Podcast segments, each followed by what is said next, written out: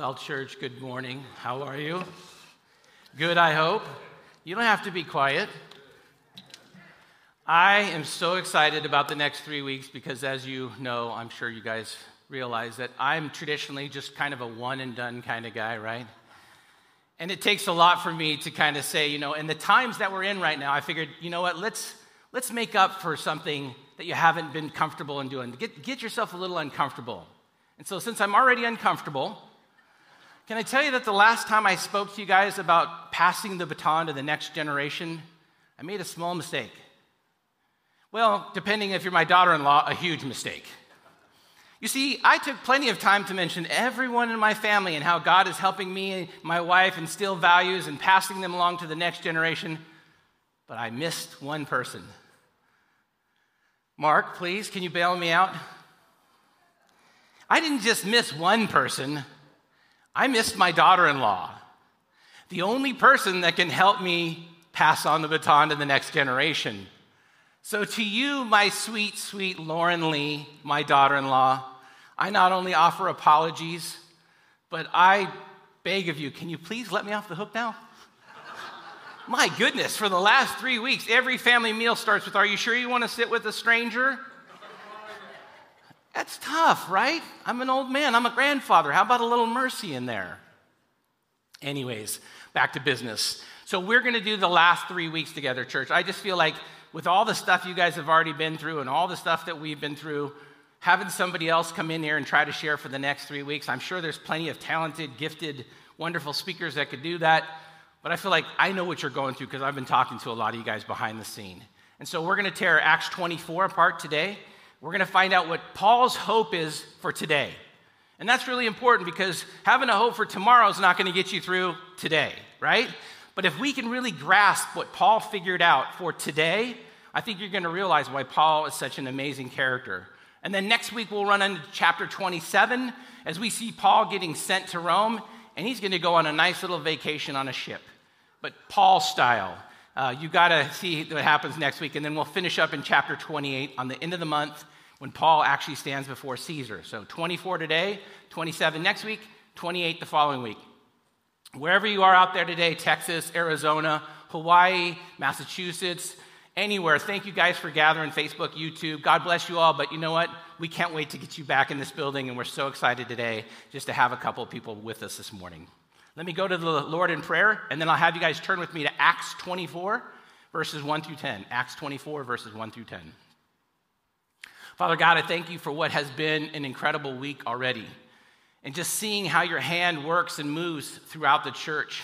And I know there's lots of different things happening on TV and in real life that are extremely distracting. But I do pray, Father, that for right now, for right this very moment, that you would just kind of quiet our hearts, quiet our phones, quiet all the distractions, and truly allow us to hear from your word, the encouragement that comes from a man of God who had every reason to be discouraged. And yet, the hope that Paul had allows him to stand before his accusers gladly. May we be those who stand before our accusers daily gladly and represent the hope that is in us. We do it all and say it all in your son's precious and holy name. Amen. So, if you've been with us the whole time, we've been in Acts the whole time, you can always go back online and see all the previous 16 to 17 messages. But try to think of Acts like two different books. The first 1 through 13 chapters are basically the beginning of the church. So, you have the church in Jerusalem and then the first church of Antioch right? That's going to be Peter and John's kind of ministry. So the first 13 chapters talk about those two. But the last part of the book, 13 through 28, is really one man's endeavor.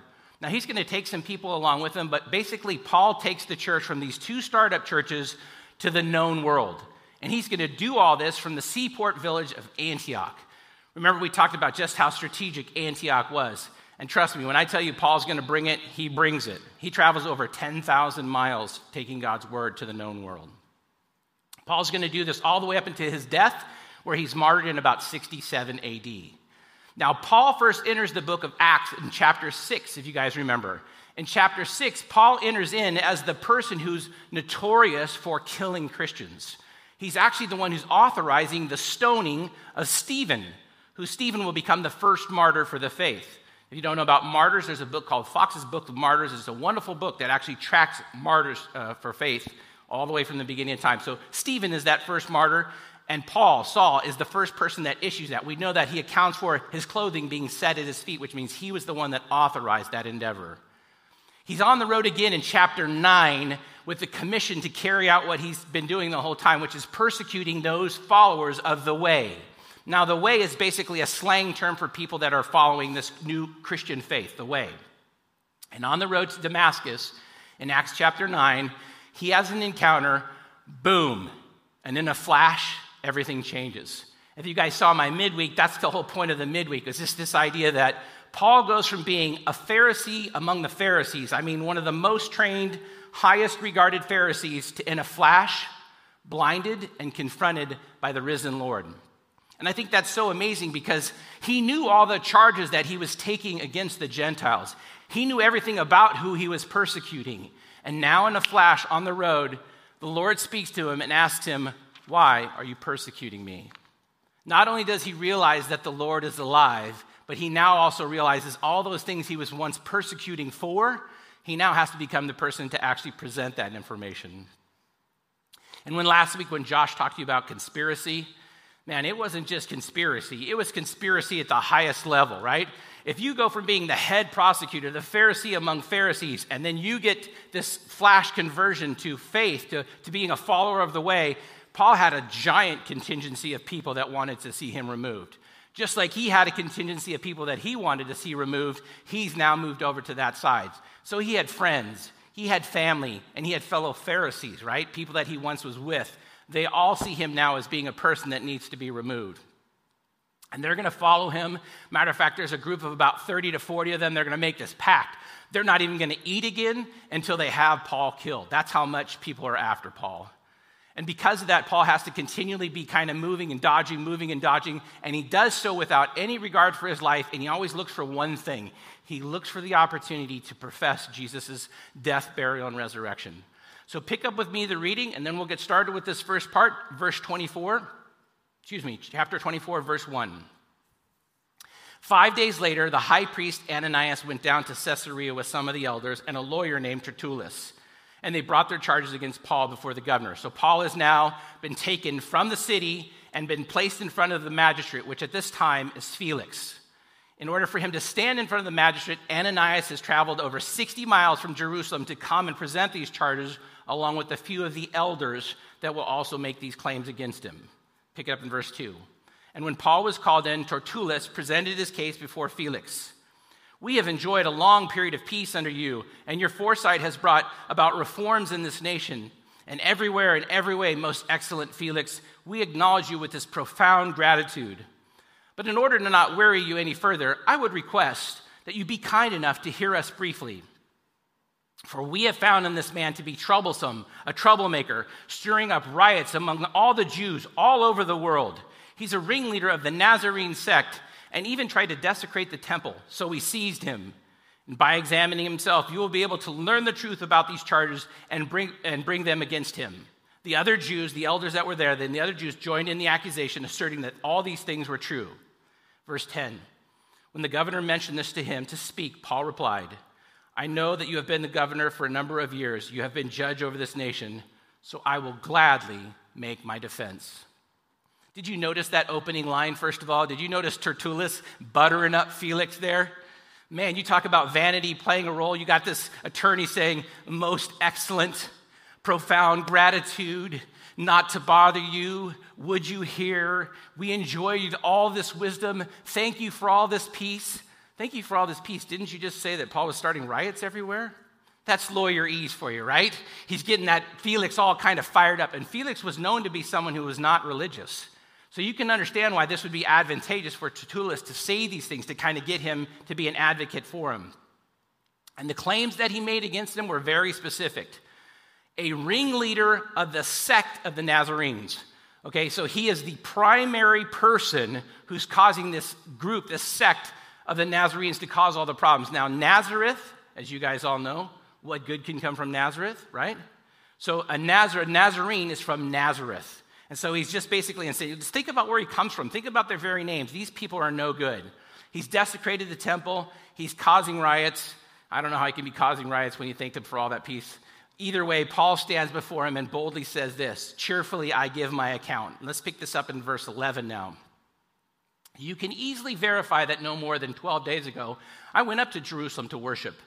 But my accusers did not find me arguing with anyone at the temple or stirring up a crowd in the synagogue or anywhere in the city.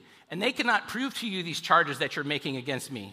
However, I admit, I worship the God of our ancestors as a follower of the way, which they call a sect. And I believe everything that is in accordance with the law that is written by the prophets. And I have this same hope in God as these men. These men he's talking about are the Pharisees. The Pharisees believe that same thing. That there will be a resurrection of both righteous and the wicked. So I strive always to keep my conscience clear before God and men. 17. After an absence of several years, I did come to Jerusalem, and I brought my people gifts for the poor, and I presented offerings. I was ceremonially clean when they found me in the temple courts doing this. There was no crowd with me, nor was I involved in any disturbance. But there were some Jews from the province of Asia who ought to be here, and they, have, they can bring up charges if they have anything against me.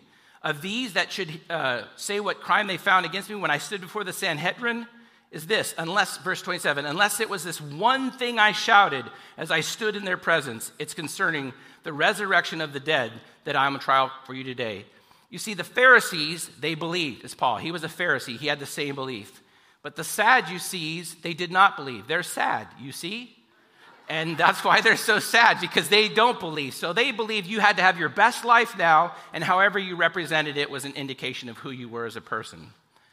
Now, I have come to know Paul as an incredible person. I hope you will see that Paul is an incredible person of faith. But what you're going to find out this morning is in that very testimony that he gave right there, is he gave four things and I believe these four things will help us kind of cornerstone this idea of how we can have a hope for the day. Reminding you, whenever Paul speaks, he's no longer speaking as he once did as a Pharisee, reminding you of all the rules and regulations of Judaism. He is now speaking as a man whose conversion, boom, flash, remember the road to Damascus. He is now speaking to you as a follower of the way. So whenever he has an opportunity to speak, he speaks of those things that he's under conviction of by Christ himself and he speaks with a clear conscience. So let's go back at those four things and tear them apart one at a time. 14. However, I admit that I am a worshiper of God. The first thing that you need to understand about Paul's hope for today is that Paul had no problem in admitting or confessing that he was a follower of God. He was a follower of this person, Jesus Christ. The very person he was persecuting, he is now a follower of. And Matthew 10 32 says this Whoever acknowledges me before others, I will also acknowledge him before my Father in heaven. So, what Paul is saying is, I'm going to anchor my defense in this one thing that I am and forevermore will be a follower of Christ. He says, Jesus has given me this platform, so Jesus will also give me the protection that I need. I might have been on one side originally, but God has converted me and I am fully on this side, and for, for no other reason will I speak on behalf of anything else other than Jesus. Think about us. Think about us. If we had to stand before a magistrate and someone asks us a question, I mean, I don't know about you, whenever I see court cases, the one thing I notice is everyone always kind of starts with the same thing it's not my fault. I didn't do it. This is out of my character. The devil made me do it. My friends made me do it. You know what I'm saying, right? We talk about all these other things. We, we, we distract, we divert. And Paul just straight up and says, I admit one thing. I admit that I'm a follower of Jesus Christ. Man, I wish, I wish we could all have that kind of bold strength. Why? Because he's someone that believes. The next part of that says, and I believe everything that is in accordance with the law and written by the prophet, prophets. This man was a Jew among Jews. That means all 613 laws, rules, and regulations he absolutely understood. He not only understood them, but he understood historically their application. And because of that, I'm sure he took the same time and energy to understand the accusations that he was taking against the Gentiles, the followers of the way. And now, with that same conviction that he once had against the risen Lord, he now has for the risen Lord. Why? Because the risen Lord has spoken to him. I love the fact that Paul believes this one thing if God provides the opportunity, then God provides the protection, right? No matter what you think you have to do and all the different things you have to prepare and make do, whatever, Paul tells us one thing hey, from the very beginning, I was going about my own way. I was doing my own thing. I was on the road going to do what I was commissioned to do. And from that moment, he has guided and he has directed me. I love that, that he believes everything. Everything? How can he believe everything? I mean, if I knew 613 laws, rules, and regulations and I had to convert to Christianity, I mean, Christianity is one of those things that's hard to believe everything. I mean, a Pharisee among Pharisees, how can you fully explain what happens to him on the road? He's riding, he's riding, he's riding, and then he's blinded. And then, even in his blinded state, he's still ominous enough that people don't want to even talk to him. And yet, he's having a conversation, and from that moment, he absolutely changes a full blown conversion of faith. And I think it's because of this. He was one of those persons that, as a Pharisee, the most important thing was that he understood what he believed. See, he's a Pharisee, so he was leaning exclusively into his own understanding. And then I love Isaiah says this 55, but my thoughts are not your thoughts right? And my ways are not your ways. And like, boom, from on the road to all of a sudden, he's like, but it's not about my knowledge anymore. It's not about all the things that I know and all the things that I have to do to protect myself. It's actually Jesus. All those things those crazy people of the way were saying, it's actually about Jesus. He actually is the way, the truth, and the life. I know there's things I don't understand in life physics, any of you guys want to do physics after church? Like I started, oh, we have, we have a physics teacher, thank goodness. But uh, physics? I don't understand physics.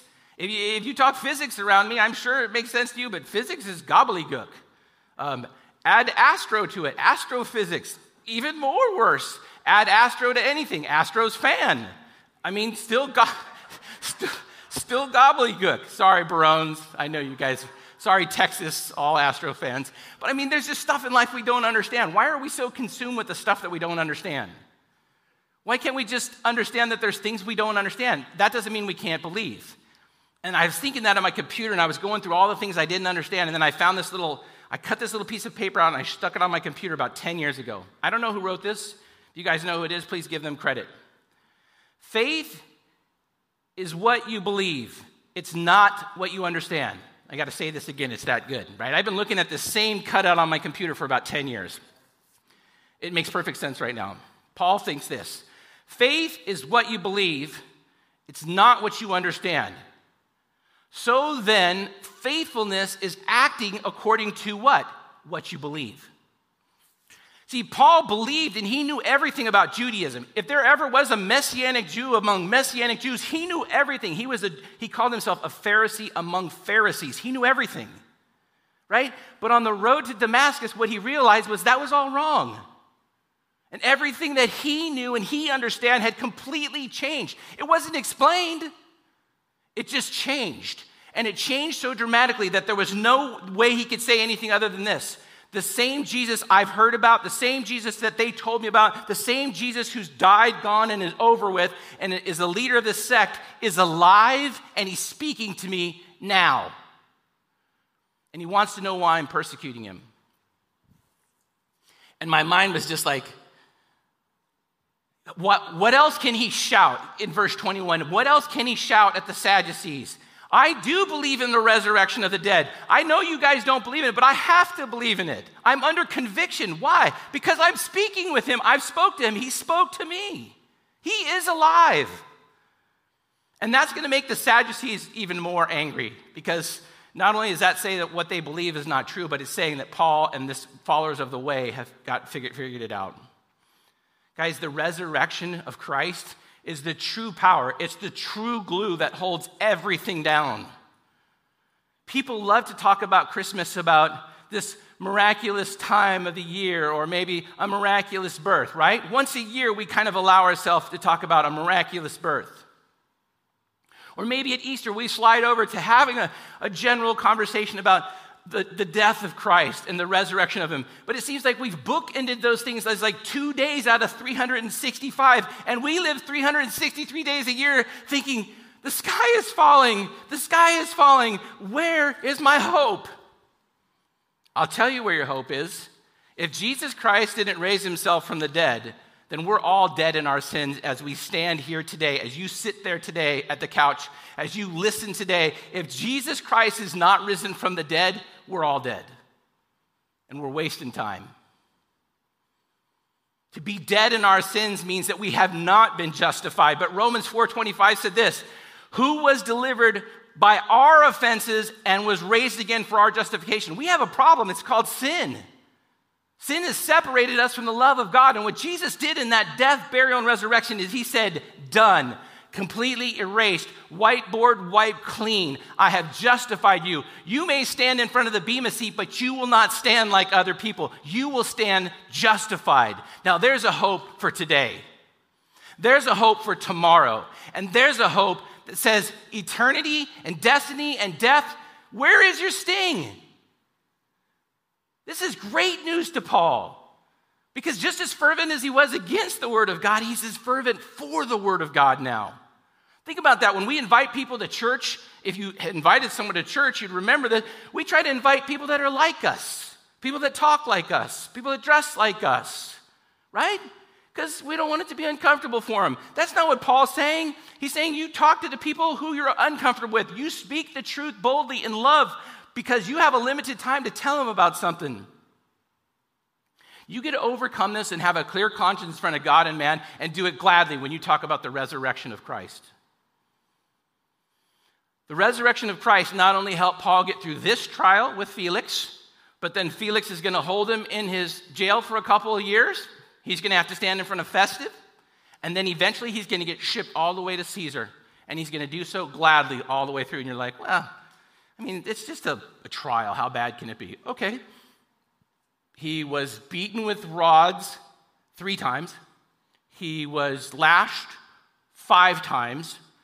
He was verbally and physically abused on a regular basis. He's been hungry. He's been naked. He's been shipwrecked. He's been cold. He's been lost at sea for a day and a night. He's been snake, snake bitten and been stoned on a regular basis to the point where they stoned him, assumed that he was dead. He knocks the rocks off and he goes back in and does what? And preaches the death, burial, and resurrection of Christ. Guys, if Paul hasn't figured out something that we're missing out on, then this whole message makes no sense to me. But if Paul figured out something, if he figured out the power of the resurrection wasn't so that one day a year we could talk about why Easter is important, but that we could live 365 days a year different than how the rest of the world lives. I know for me, when it comes to the resurrection, especially around Christmas time, Easter time, it reflects something different to me. But the reality is, a lot of the times it's like we use it for that one day and then we kind of shelf it, and then we get to the day and we're like, it's overwhelming. And Paul says, look, it's not a single event. It's not a singular event. If, if, if you only talk about the birth of Christ without the resurrection of Christ, then you've missed out on what's truly miraculous. It's an event for all of time in history. It is the single greatest event in all time in history. He is the only one to claim to have the keys to heaven and hell, and he is the only one to have risen from the dead. And for that, we are all going to stand accountable for that information. Psalm 56 4 says this In God, whom I praise, in God, whom I trust, I will not be afraid because what can mortal man do to me? What can mortal man do to you? Uh, give you a virus? Tell you to vote a certain way? Tell you the sky is falling? Those things may or may not all be true, but I can tell you this it has nothing to do with your soul. There's only one person that has exclusive rights to your soul, and the soul has been designed to live for eternity, and that's something you need to be accountable for. And you have peace, follower of Christ. You have peace if you've admitted that Jesus Christ is your Lord and Savior. If you believe in everything that was written in the scriptures, whether you understand it or not. If you confess that you have an issue with sin and receive the justification that Jesus paid on the cross. If you have all that, you have the confidence to say, okay, so I get something. So I give something. That's not what I'm going to be known for. What I'm going to be known for is what Jesus gave me. Amen? Because what Jesus gave you is the keys to heaven and hell. That's what he unlocked.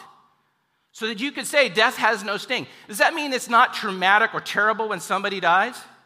Yeah. But it's traumatic and terrible to me every day that we willingly give up life. When, it, when a baby, when we willingly give up a life of a baby, that's traumatic to me. All lives matter to Christ. Jesus said, For God so loved the world, he gave his only begotten Son. The world matters to Christ. And we got to stop talking about um, this idea of safety, right? The goal is not to have a safe life, but the goal is to have a godly life. Right? I, am sorry, church, but if we become consumed with safety, then it's no wonder why we're so distracted. What's safe? Am I breathing the mask in? Am I breathing in carbon dioxide? I was having a wonderful conversation with a friend of mine about is the mask really safe? I was wearing the mask at Home Depot and I got really overheated and I was kind of walking out the parking lot and I was in such a hurry to get it off. I almost walked in front of a car. You say, Pastor Jeff, that's not wise. That's the third time since I've been wearing a mask I've almost been hit by a car. Well, what is safe about our life? Where do we sign on the dotted line to say, I'm going to come to Jesus, I'm going to come to the cross so I can be safe? That's not what Paul teaches us. Look what he wrote to 2 Timothy. 2 Timothy 3:11. Yes, and that you will live godly in Christ Jesus, you shall suffer persecution. You shall suffer. In this life, you will have. Not you may have or you might have, you will have. Did we, church, did we forget what we signed on the dotted line for? We signed on the dotted line all of our sins, all of our fears, all of our phobias, all of our worries, all of our private bones in the back closets of our mind. We signed, we gave all that to Christ. That's what we gave him garbage. And what does he give us? White robes. Says, You will stand in front of the bema seat, but, but for different kind of judgment. Under the five crowns, I ask you to stand. So live in such a way that makes a difference for today. Oh, tomorrow we're going to go, and tomorrow I'm going to get clean, and tomorrow I'm going to buy the best mask, and tomorrow I'm going to tell you don't have tomorrow. The Bible says you don't have tomorrow. You have today. You need to live today like there's no tomorrow. And then you'll realize the value of whatever it is you have to do today. Philippians 3:10, and I know this. I know I want to be like Christ. Yes, to know the power of his resurrection and participate in his sufferings, becoming more like him unto death. The power of his what? His resurrection. That's why the Protestant cross is void of Christ, right? He's no longer up there. We don't remember him up there because that's not where he is. Where is he? Right hand seat of the Father, right? We have an advocate who's alive and breathing and working and listening and working with the Holy Spirit to help us have this power for today so that we don't have to live like the world. Felix was trained and he realized this and he had the opportunity to even sit and have counsel from Paul, right? Paul calls, he calls Paul back, and Paul has this counseling session with him, and Paul talks to him about righteousness, about self control, and about judgment over himself. Felix even invites, invites his wife Drusilla to come back in and sit down and be counseled by this person. He goes from plaintiff, Paul, this person is a plaintiff, to being this privileged person who now has the ear of the very judge he was standing before. And he gets a chance to tell him about who God is. And as Felix is listening to all that, one thing becomes perfectly clear. He, he says, I know all this stuff to be true. I know these Christians aren't causing riots. I can see what they're doing. But I don't want to hear anymore. Right? He dismisses Paul in the midst of Paul giving him the time and energy. He realizes Jesus is real, and Jesus is knocking on Felix's door and his wife's door at that time, and he's saying, Hey, I'm here, I'm alive, I want your attention. Folks, when you make delays when it comes to eternity, when you make delays about decision, about accepting, believing, and confessing in Jesus Christ, when you make a delay about that, like Felix, you're going to get caught up in a lot of other things. And that's what Felix did. He got caught up in a lot of other business magistrate things, right? But he never came back to that decision. When the Lord, behold, I stand at the door and what? Knock. If any man opens the door, I will come in and sup with him and he with me. It's not that you don't know Jesus is on the outside of the door knocking, church. That's not, that's not how you make it to heaven. You have to let him in. You have to let him in to do the work that he died on the cross, that he paid the price. He paid the right to enter into your home and claim that your home is now not condemned but clean. What other business is more? What other business are you doing today that's more important than sharing Christ with the lost? Why, why are we so focused on voting this way or voting this way or proposition that way or proposition that way or anything else? Are they important? Yes. Are they significant? Yes. But do they hold water to salvation and eternity separated from God? See, if you don't, if you don't think about that, if you're not thinking about eternal separation, you need to go back and reread Abraham and, and Lazarus. You need to reread stories about the, the accounts that we do have of this great chasm that separates us and the torment an individual is in.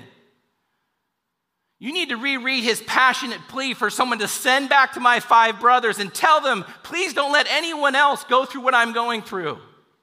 See, we, we don't talk about that anymore. We talk about your rights and my rights as if though, you know, that supersedes any other thing we have to talk about today. What is your right? Well, my right is this. Right. We have no rights. We lay down all of our rights at the foot of the cross and say, Jesus, here am I, send me, with no rights. I'm picking up my cross and I'm going daily where you want me to go and doing what you need me to do.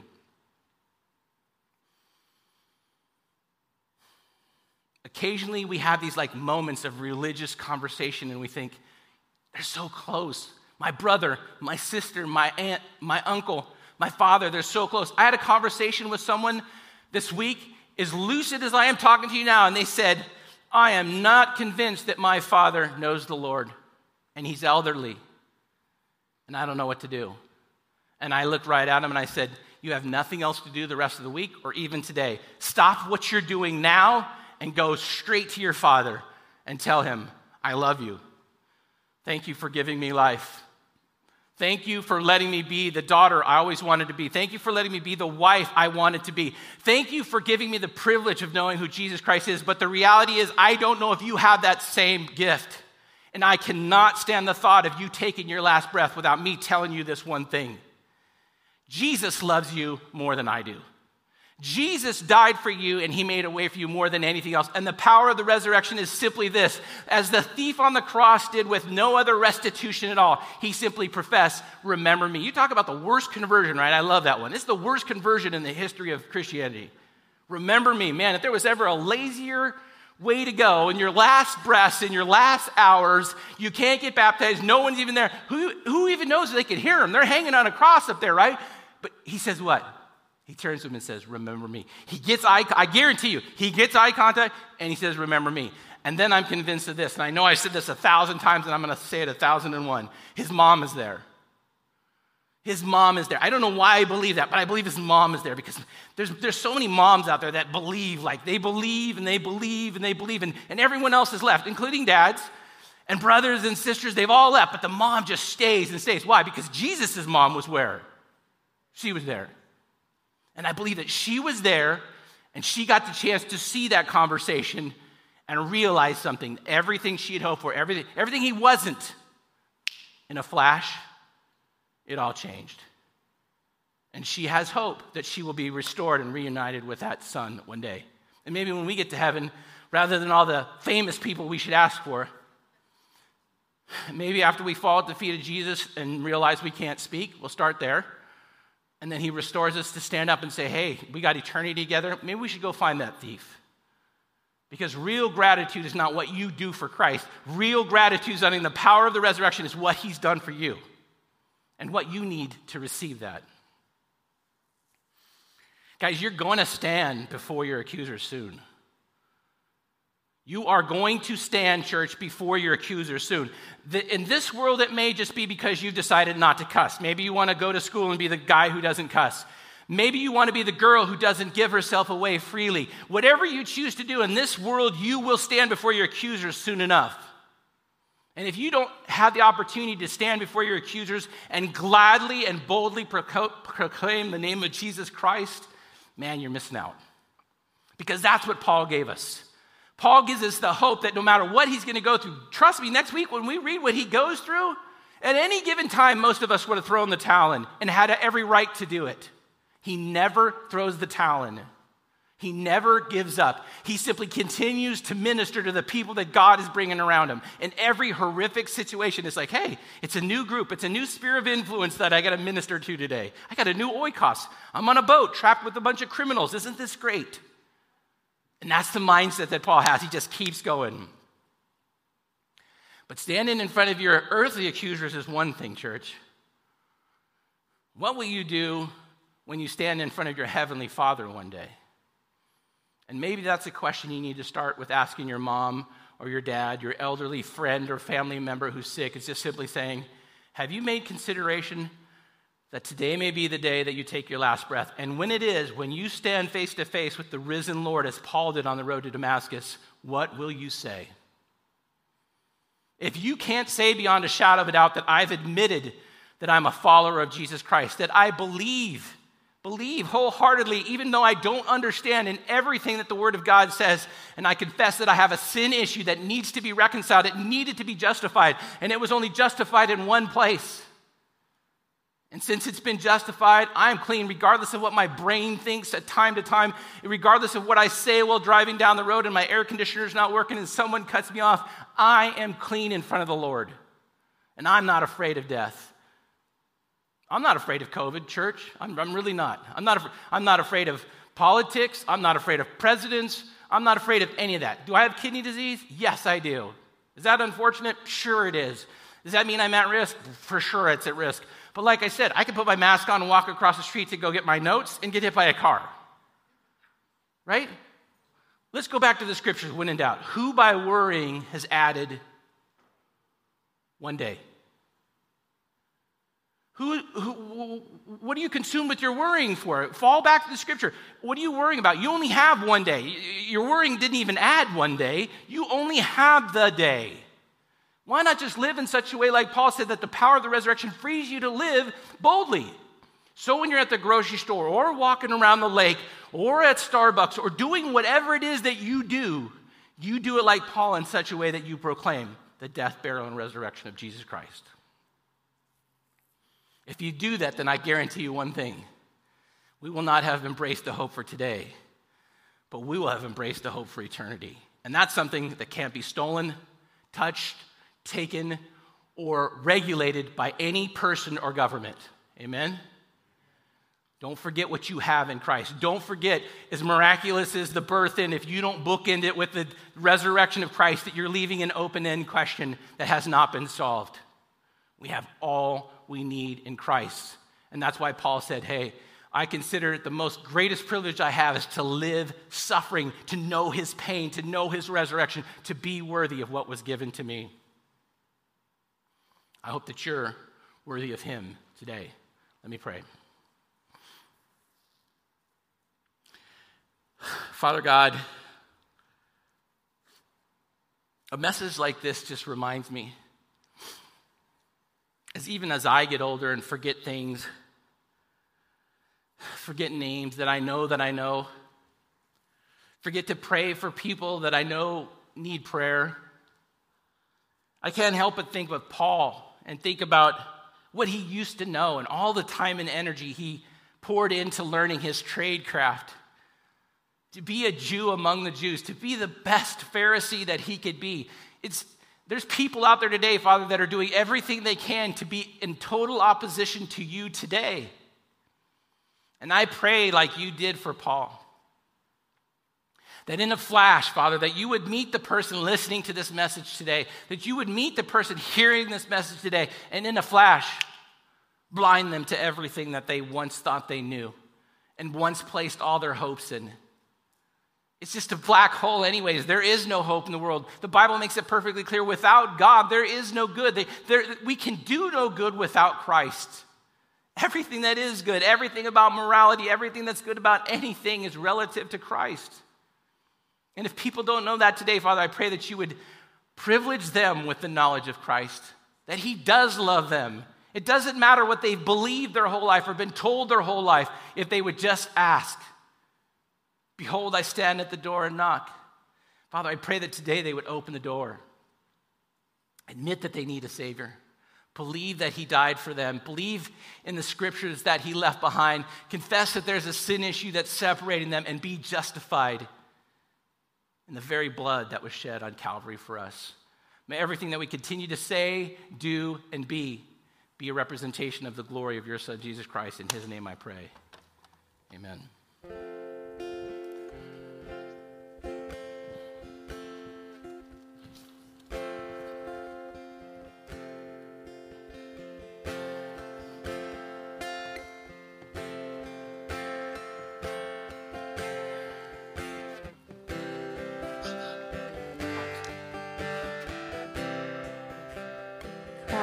alone.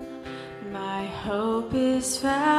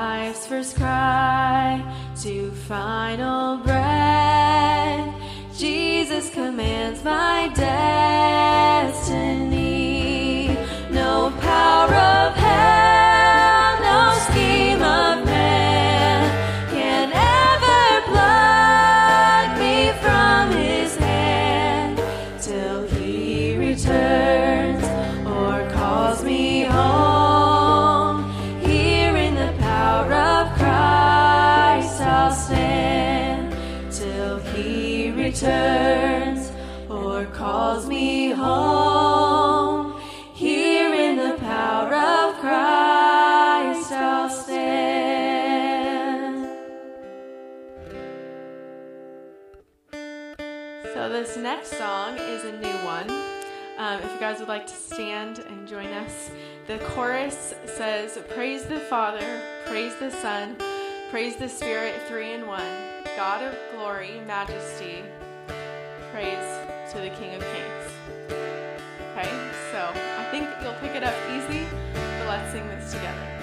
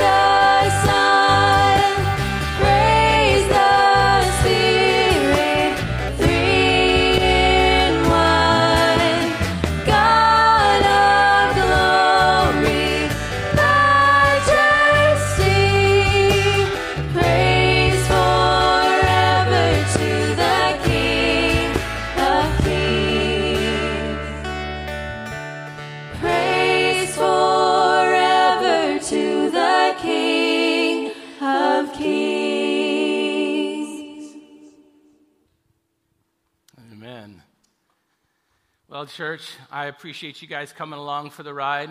And next week's going to be another part of that journey as Paul, the hot potato, gets sent on his way to Rome. Along the way, it's going to be a heck of a ship ride. I hope you'll come back next week and celebrate with us as we continue to celebrate with you everything that God has done. For he is good and his mercies endure forever. We love you, church. We hope to see you next week. God bless. Tell a friend. Come back and see us next week. God bless, guys. See you all.